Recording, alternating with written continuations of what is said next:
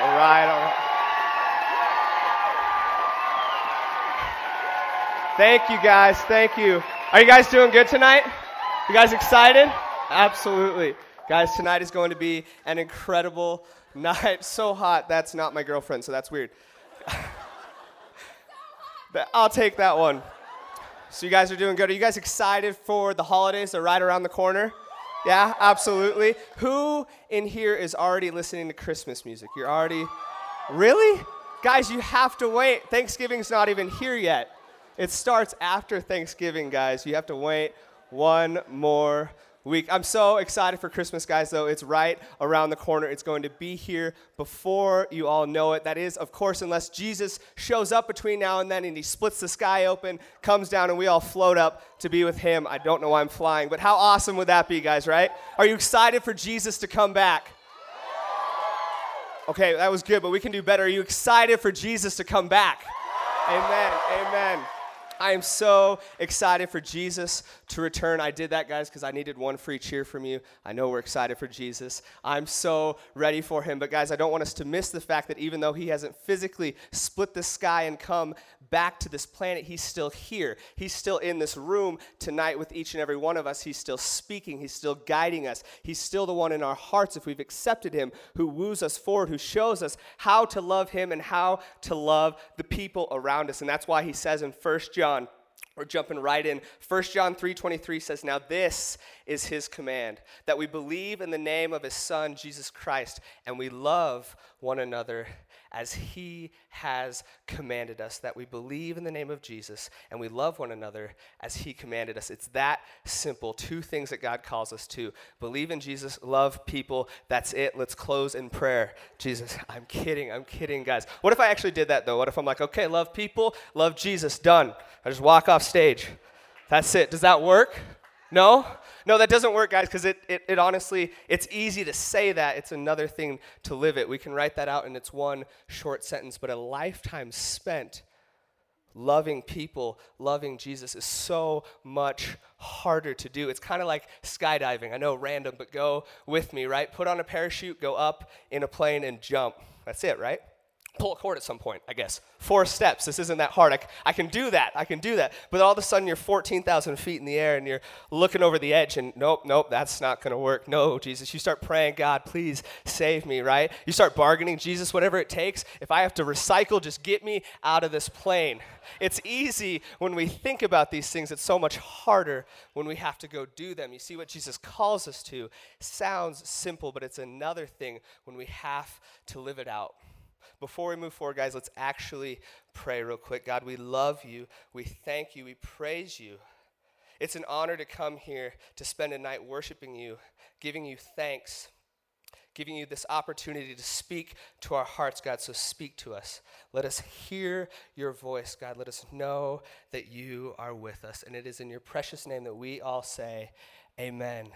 Amen. For those of you who don't know me, my name is Preston. I do work on the young adults team. Um, I have the honor of getting to work with all of our life groups. And if you have seen some of the props up here, like Connor said, I usually have had something to do with that. I call them sermon illustrations because it sounds more spiritual, right? Like, what do you do? Oh, I enhance your message experience by providing a sermon illustration.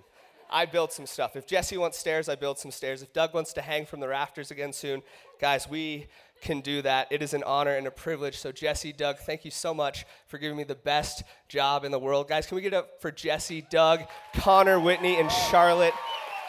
They're the best team. Thank you guys for your heart. Thank you guys for how you have shown me, Jesus, how you work tirelessly to see heaven more crowded. Thank you to my family who's right here for supporting me. Thank you to the most beautiful woman on the planet for always standing at my side. I love you guys so much. I love you guys. So, we're in this series, right, called Always Only Jesus. And of course, we're looking at the very man of Jesus himself, his works, his claims, his character, and his nature. Last week, Doug kicked us off in an incredible way, showing us that Jesus gets to us, right? He has to get to us. See, he went through Samaria and he got to the woman at the well. And when he got there, he sat with her.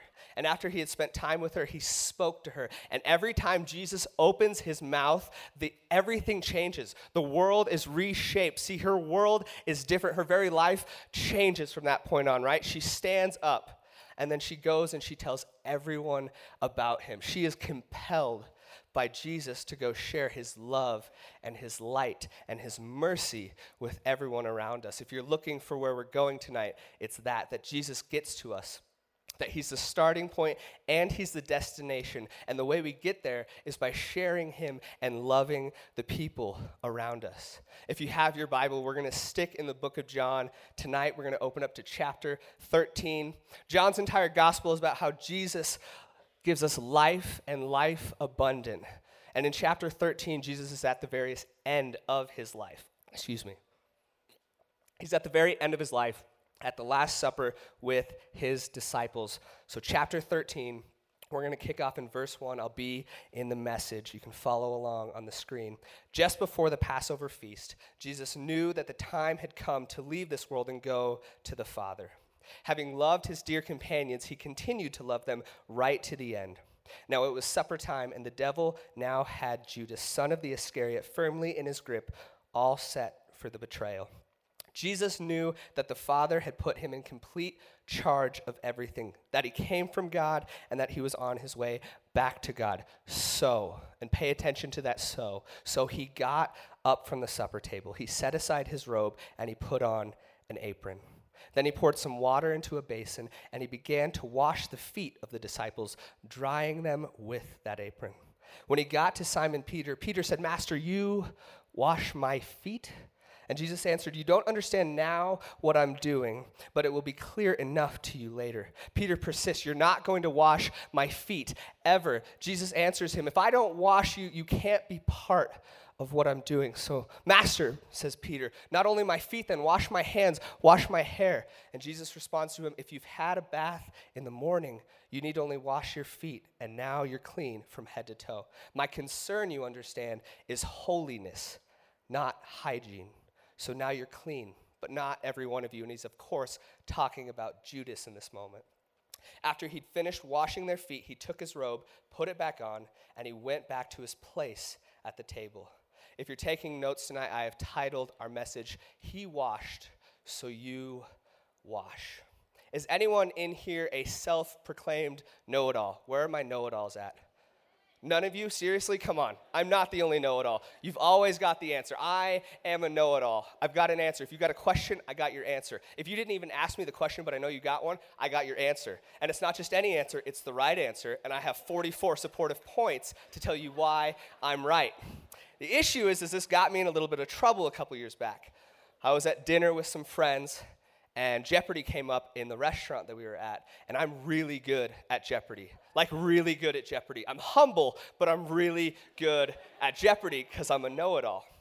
And so I play, and I do really well as usual, and my friends are amazed by me. Actually, they think it's a fluke, and so they want to see again the next night if I can keep it up, and I do. And at the end of Thursday, um, I've racked up somewhere over $75,000. So, Alex Trebek, if you're watching right now, anywhere near 75K, I'll take a quick check from you.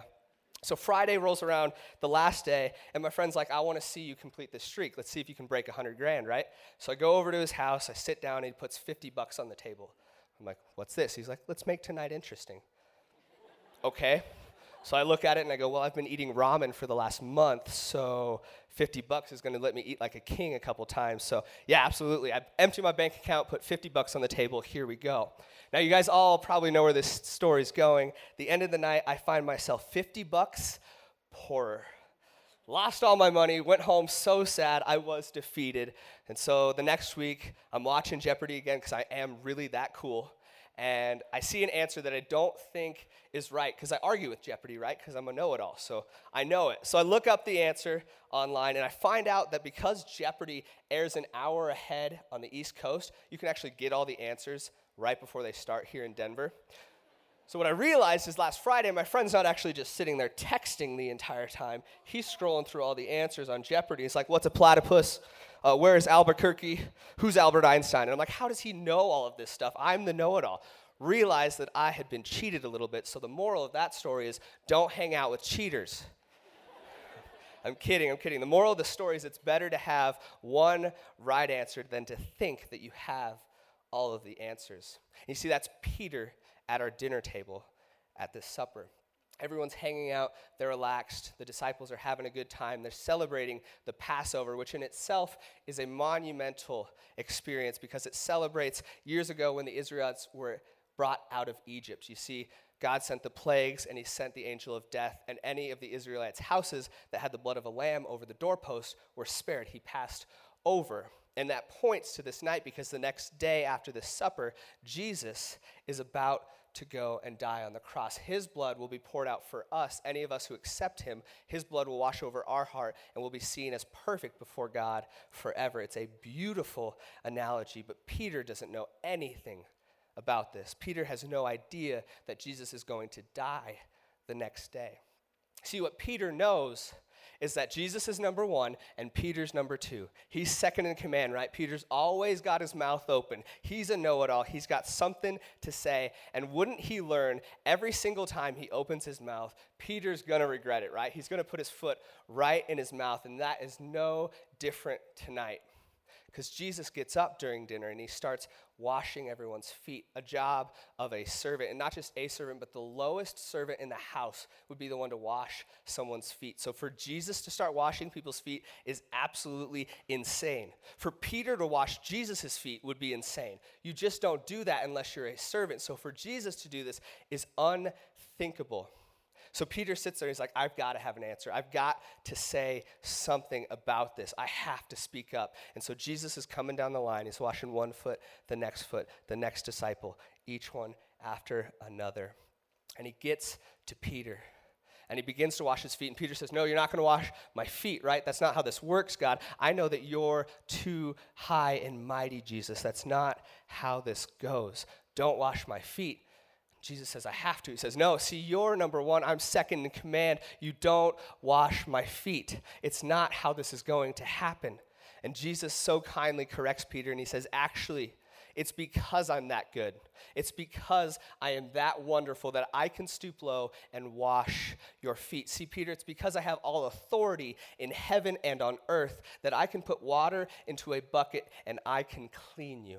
See, I think Jesus is using this moment to show Peter and to show us that it's not about us. It's actually only about Him, right? Always only Jesus. It all points to Him. It's about what He's done for us. It's about the fact that He wants to wash our feet. We don't have to come with an answer. We don't have to try and explain what He's doing. He's trying to teach us, not the other way around.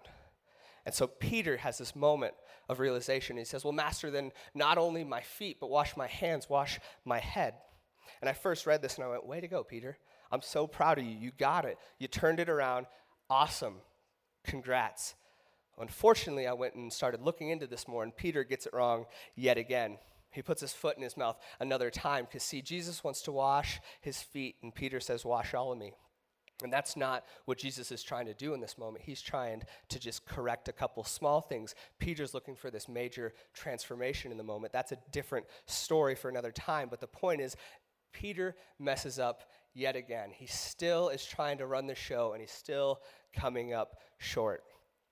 The dinner ends, everyone's hanging out, and things are getting a little bit crazy because Jesus has just told everyone that he's going to go to the cross the next day. And Peter points out and says, Jesus, I will die for you. And Jesus finally gets a little bit fed up, perfectly, I mind you, gets a little bit fed up and says, You'll die for me, Peter? Actually, you're going to deny me three more times before the night is through. You're going to deny me again and again and again. Three more times, your foot will be in your mouth. And Peter does just that. And at the end of that night, he finds himself broken, empty, lacking everything. And so he runs away. He goes back to fishing. And it's not until Jesus has died, it's not until he's risen again, it's not until he's seen all the other disciples does he get back and bring full restoration to Peter. See, I get Peter. I understand Peter. I want to try and show that I've got an answer. I want to show everyone in this room that I know what it takes. I want to show my boss and my coworkers that I can impress them. I want to show the people in my family that I can take care of everything. I want to be the one to have an answer. I want to be the one who seems like everything's held together. I have control and I have my life put together. Do you walk around acting like you have your life put together. Look at verse 3. Jesus knew that the Father had put him in complete charge of everything. That means Peter is in charge of everything. Not Peter, Jesus, sorry. Jesus is in charge of everything. He knows everything and he's in charge of everything. When Peter thinks he has it together, Jesus is the one who still has everything on lock. See, I'm just like Peter. When I get convinced of something, when I think I know the answer, that becomes my focus. That becomes the center of my universe. I forget everything Jesus is trying to sh- do, trying to teach me, trying to show me. I'm focused right here, trying to hold it all together. And just like Peter, everything falls apart. I walk away, I run away. God has to come find me. Jesus has to speak to me and then I get redeemed, and the cycle starts over again. And so, reading this, I looked at this and I said, I don't want to look like Peter anymore. I don't want to live like Peter anymore in this stupid cycle of constantly trying so hard and then failing. And so I realized that there was someone else in this story who did things very, very differently. I realized that there was another person who did things so differently. He let Jesus wash his feet. He let Jesus come and take care of him. He let him be in control. This is John during the night, and we're going to look at him in just a minute. See, he lets Jesus take control. Will you let Jesus take control? Will you let him wash you clean, take over, have what he wants so that you can experience some freedom and not have to run away and be saved? See, in the kingdom of heaven, what Jesus is showing us on this night is that royalty is determined by how you serve someone, not by how you are served by them. I'm going to say that again. You are determined royal in heaven by how you serve the people around you, not by how you serve you are served by them because Jesus got low. He washed their feet. He's saying, "I'm king. I'm in control. I have authority. Therefore, I can wash your feet." So, he got up from the table and he washed them. One leads to another. He has all power, he has all authority. That gives him the opportunity to get on his hands and his knees and clean the people around him.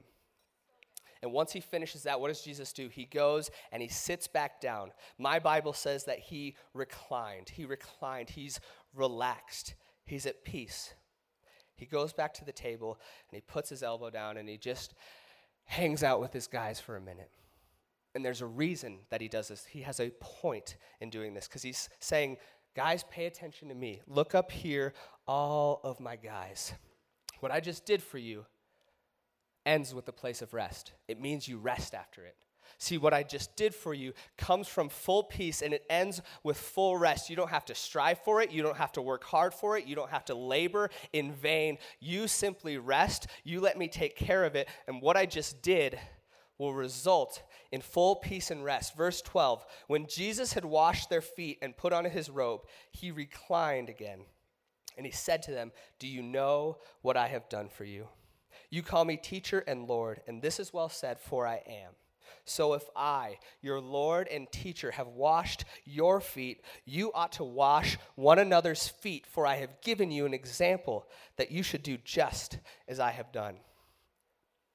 See, Jesus washes their feet so that he can show them how to go wash the feet of those around him. When he meets the woman at the well, Jesus washes her feet with his words.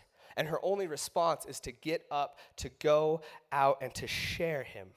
See, every person in this room, every single one of you, you individually, not you as a collection, but you watching right now, you listening individually are loved infinitely by this God. He designed you, He created you, He loved you for Himself. It's always only Jesus, and He wants you to know how deeply He loves you. So much so that He went and He died on a cross, so much so that He took the life of a servant and He washed your feet so that you can do the exact same for everyone around you because He loves you. That is all that it's about. There's nothing else. There's there's nothing beyond this. This is exactly why John says at the end of his life, now this is his command that you believe in the name of his son, Jesus Christ, and you love one another as he's commanded us. John makes this plain. Forget about your job. Forget about the car, the vacation, your 401k. Drop the Instagram feed for five minutes and think about what your purpose is on this planet. It is to know who he is and to show other people who he is. It's always only Jesus. There's nothing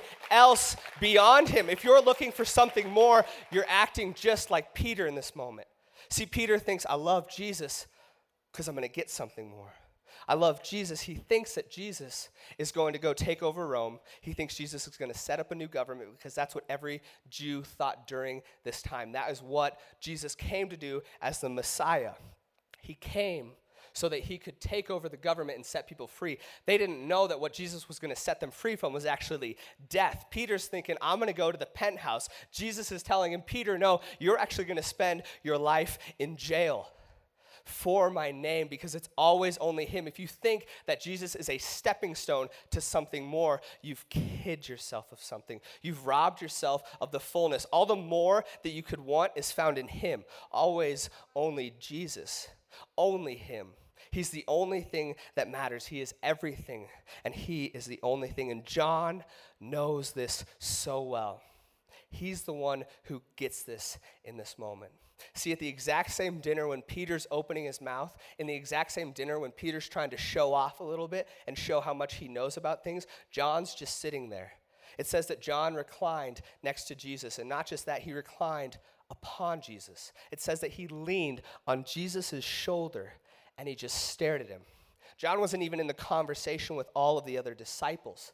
He's just there for Jesus. He doesn't care about anything else. It's awesome that, that everyone's there, that they all have this good work, but he's fixated on this man. He is obsessed by God incarnate. See, I think John gets it a little bit in this moment. Even though Jesus hasn't died yet and revealed his full glory, John gets it a little bit that there's something different about Jesus. That's his only focus. He's resting on him. He fights to get right next to him at the table and he sits there with Jesus. He realizes that it's only him. And when Jesus gets up and he starts washing every single foot, I promise you, John is just as confused as everyone else. He's just as confused as what's going on. This doesn't look right. And as Jesus gets a little closer, he gets a little bit more confused and a little bit more scared. But Jesus gets to him, and John just undoes his sandal and says, Okay, if you really want to wash my feet, then I'll let you. If you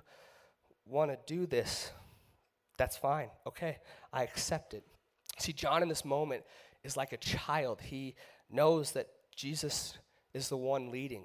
He knows that he needs to be the one who just sits there and responds to him, just knows him. He's staring at Jesus. He's like a little boy obsessed with his dad who's like a superhero to him. If I can just be a little bit more like him, maybe if I can stay next to him and I can pray with him, maybe if I can walk and talk with him just a little bit more, I'll look more like him and life will make a little bit more sense. And that's why John says now this is his command that we believe in the name of his son, Jesus.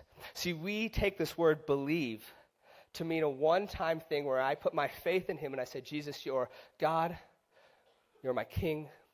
I know you live for me and I know you died for me and I know I have life eternal and life abundant because of you. Amen. And that's our prayer, right? We believe in Jesus now. It's done. But then the next thing says, go love other people. And so we do, and we love people for a while, and all of a sudden we get a little bit more tired and we start loving people some more and we get a little bit more tired and we love some people and more. And at some point we say i'm exhausted from this. What what is going on? There's nothing else? Okay i just keep doing this. This is this is hard. I, i'm getting i'm getting tired. And you see all of a sudden it's about me. All of a sudden it's about me again. All of a sudden i'm a peter again when I lose everything and I walk away, and Jesus has to pick me up. And eventually, we need to read this believe in the way John wrote it. You see, what it means when he says to believe in Jesus means to rely upon, to put your faith in, to lean on. John actually says believe here, and he means to lean on Jesus the way that he leaned on Jesus during this dinner. See, so that prayer is not a one time thing. That prayer is every single morning of your life. Jesus, I believe in you. I put my trust in you. I put my faith in you. I take your strength up and I walk with it. And that is what will allow me to go serve and love the people like you've called me to do. This is not a one time thing.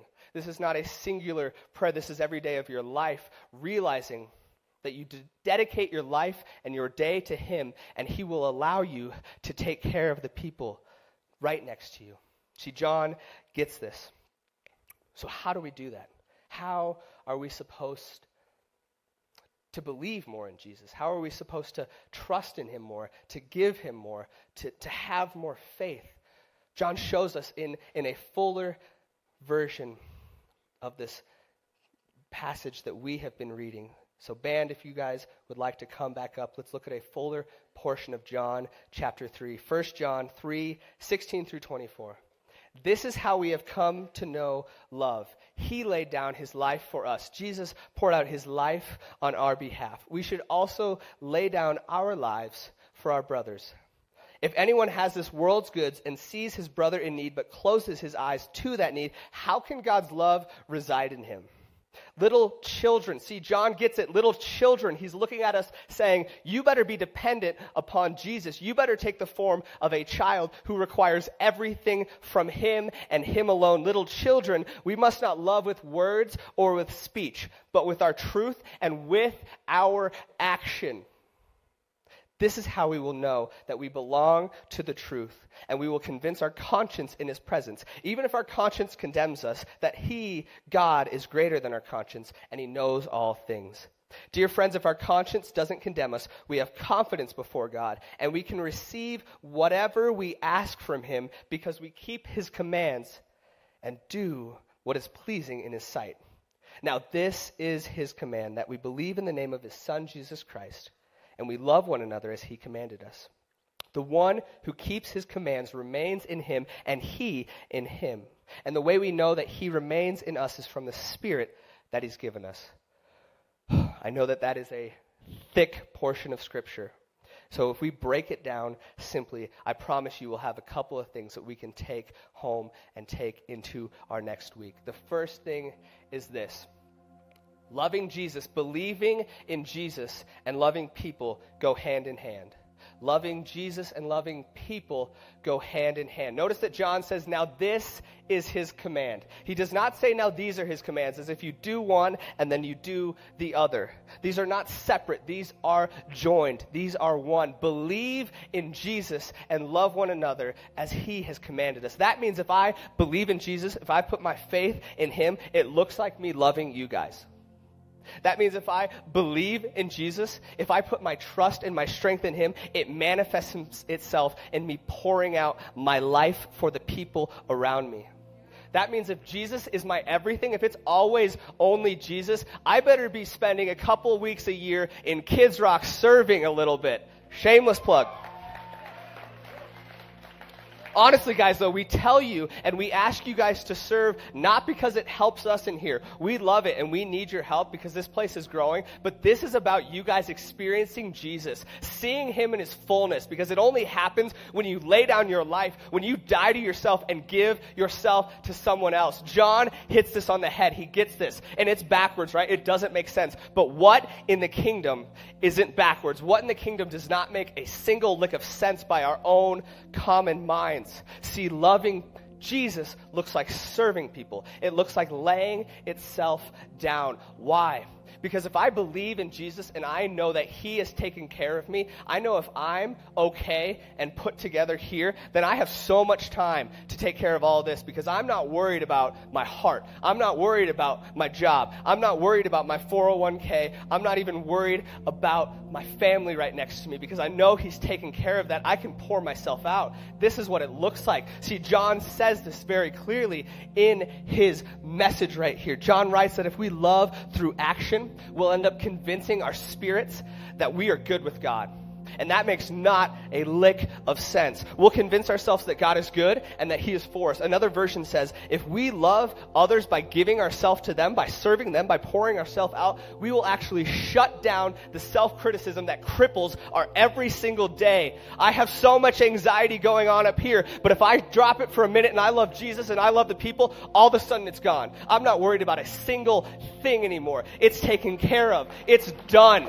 Love Jesus, love people, and watch your self condemnation go away. Watch it fall away forever. And what does John say after this? He says, Dear friends, if our conscience does not condemn us, we have confidence before God and we can receive whatever we ask of Him if we keep His commands and do what is pleasing in His sight. Is that not insane to think that I can ask God for anything, anything, and with wide open arms, take it in freely?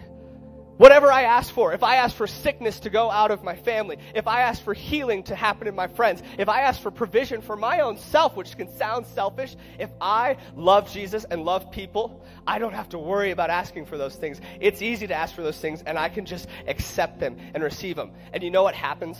Do you know what happens when you start seeing God answer these crazy prayers? You fall more in love with Him you find Him again. He repeats this action. You fall more in love with Jesus so you can pour yourself out for people. Your conscience becomes clear. You ask for crazy things, He answers it. You fall in love with Jesus. You take care of people, your conscience is clear. You ask Him for crazier things, you fall more in love with Jesus. You love Him, you love the people around. You see it? Do you get it? This is a perpetual cycle and it is beautiful and it is lifelong if you allow it to be. But you see, we get caught on step number one. We want control. We want to think we've got it all figured out. We want to think, I can maintain this, I can keep this together until it is not together. And all of a sudden, I'm running away from Jesus again. And he has to find me in the dark, and he has to bring me back to the light, and he has to sit me down, and he says, Okay, Let's try this again. Do you believe in me? Yes, I, li- I believe in you. Do you trust me? Yeah, I trust you. Do you love the people around you? Yeah, I do. Okay, go show them that. Okay. And if I just do that, if I just believe in Him and allow it to manifest itself as loving other people, I don't want to tell you guys how it works because I don't know how this next step works, but I've seen it happen. As I pour myself out, all of a sudden I feel I feel full inside. I feel free inside. I feel like my plate has more space for more people. And as my condemnation slips away, I stand more bold before the God who made me bold. Because it's always only Him. He's the one who did it. He's the one who made me bold before Him. He's everything. Do you guys see? It's always only Jesus. Only He can start this process for you. You have to let Him wash your feet and then take the step and go wash someone else's and just watch what happens. Just see how he works in your life. See, Doug gave us a terrible cycle last week. The worst cycle we could think of. Try harder, fail again, feel worse, repeat. Try harder, fail again, feel worse, repeat. Can I add to that? Try harder to control things. Try harder to impress the people around you. Try harder to make that Instagram feed everything it needs to be. Try a little bit harder to look like your life is together. Fail again, because it will fall apart every single time. Feel worse, because you just can't figure it out. Repeat. I better try harder, God. I better put more effort into this, and I'm exhausted and I'm running out of everything and I have nothing left. But if I try harder to get this stuff together, if I to get my act in order, then probably it'll work. Oh, no. Failed again. I feel worse. Let's repeat. How about we try a different cycle?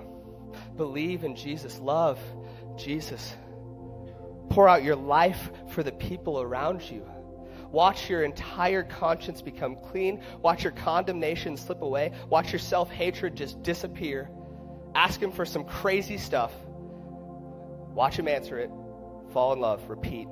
Love Jesus. Love people. Be freed up to ask for anything. Repeat. Love Jesus. Love people. Be freed up to ask for anything repeat. That's all there is to it. He actually made it simple when he said, Now this is my command, says your Father, that you know and you believe in the name of my Son, because it's always about him. It's always from him and it's always for him. You see how we want to give back to him? He did it first. He washed our feet before we washed anyone else's. He started this process. So you don't need to try and muster it up inside of yourself. You don't need to think, I got to figure out how to love people more. You just say, Jesus, teach me. Teach me to love people more. Let me spend some time with you. Like John, let me stare at your face and see my entire world change.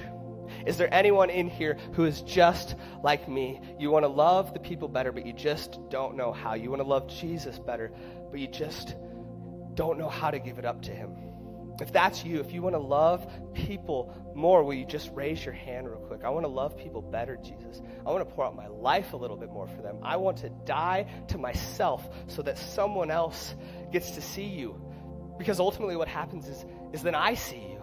Let me pray for you guys. Jesus, we thank you it is an honor to be in your presence, to stand before you and know that you are good and you are holy, that you are everything. We love your name. Teach us to love you and love the people around us because we see this beautiful cycle right before us. Help us enter into that cycle tonight and going forward.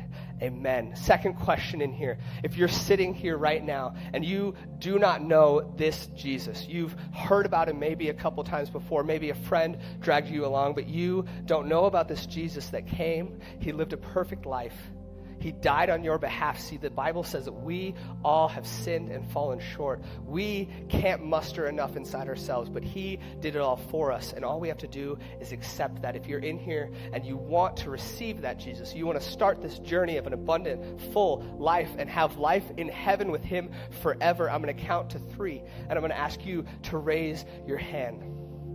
With every eye closed in here, guys, if you want to receive Jesus into your life. One, he loves you so much. He lived this perfect life and he died on your behalf so that you could see his face, not just for a moment, but for the rest of eternity. Two, he gave himself up for you and he wants you to enter this beautiful cycle and see how loving other people actually fulfills everything you've ever needed. Three, if you want to accept Jesus, just raise your hand real quick. Just put them up. Amen. Amen. Thank you so much, Jesus, for your love, for your heart, for your blessed mercy. Thank you that you lived among us and that you have a full life for us, for, for me, for us individually. This is not about a collected group, but about each individual person. We love you, Jesus. It is an honor to see your face. We praise you forever. Amen. Let's worship, guys.